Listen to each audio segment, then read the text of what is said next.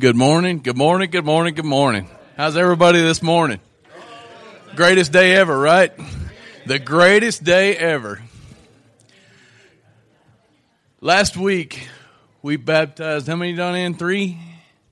At our roping camp. I think we had, uh, we were at Circle of Love, rope, had a roping camp last week, and we have kids come from all over the panhandle, the area within about a 300 mile radius. They come and we love on them and feed them and uh, kind of show them the cowboy way of life. I'm not, I'm a plowboy. I'm not a cowboy. So I just cook for them and feed them and, and just love on them and show them about Jesus and minister to them. And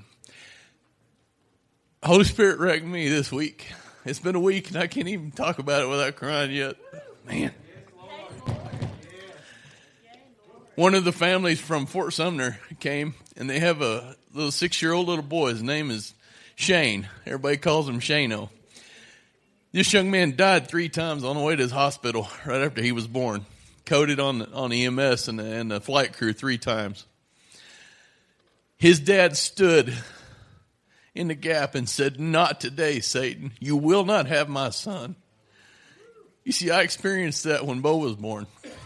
I watched them wheel him off in a stretcher with hoses plugged in every hole he had, and they made a whole bunch more holes in him to plug more hoses into him not knowing whether he was going to live or die between Clovis and Lubbock. I stood in the gap for Bo that day, like that did, did like that young man's did for him. This young man is six years old now, just a normal, snot nosed kid running around, having a good time being six. He's got some deformities from his his lungs weren't transferring oxygen to the rest of his body, so there's some physical things that happen. But this young man's dad has never told him that he can't do something. Never. This young man has spent his whole life just thinking that he's Shane, just like he's supposed to be. God has done something special in this young man. We're pretty sensitive to Holy Spirit here. We know when he's moving in somebody, we know when he's working and you can sense that. You can feel that when you get around somebody that carries that anointing. It, it, it just sends something through you that you, you can bounce that off of one another and you know. This young man walked in the room and it changed the entire atmosphere in the entire room. Well, that got my attention. I was sensitive to that. I said, What's different about this young man? I had a chance to sit. We, we got to baptize one of his older brothers that came to know Christ, and we baptized him last weekend. And I got a chance to sit down with the family. I said, Tell me Shane's story. What's different about him?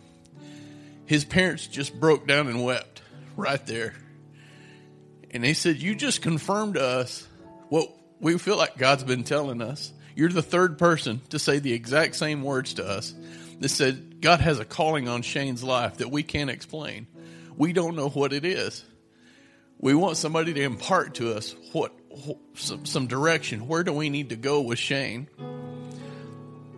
And I, I just began weeping. I said, I don't know, but that young man carries something that I can't put my finger on.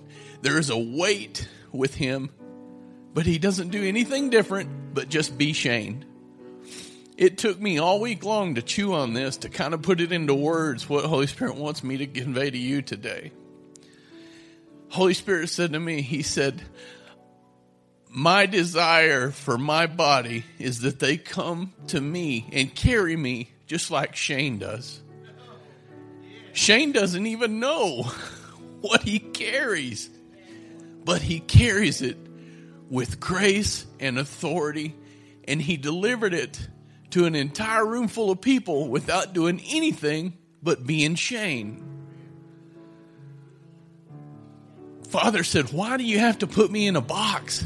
Why do you have to make it look like something that you think it needs to look like to somebody else? Why can't you just be like Shane and carry me everywhere that you go as you are and let me pour myself out to those that are around you?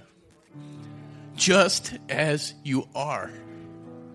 No preconceived ideas, just as you are.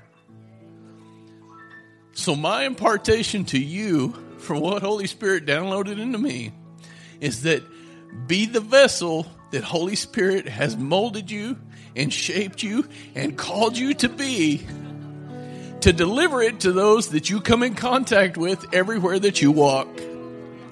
When you walk into a room, people are healed just because you're a carrier of the glory. All Shane did was just be Shane. It's that simple, folks. It's that simple. There's no formula that you have to memorize. Just be you. And carry the glory like He intended us to carry everywhere that we go.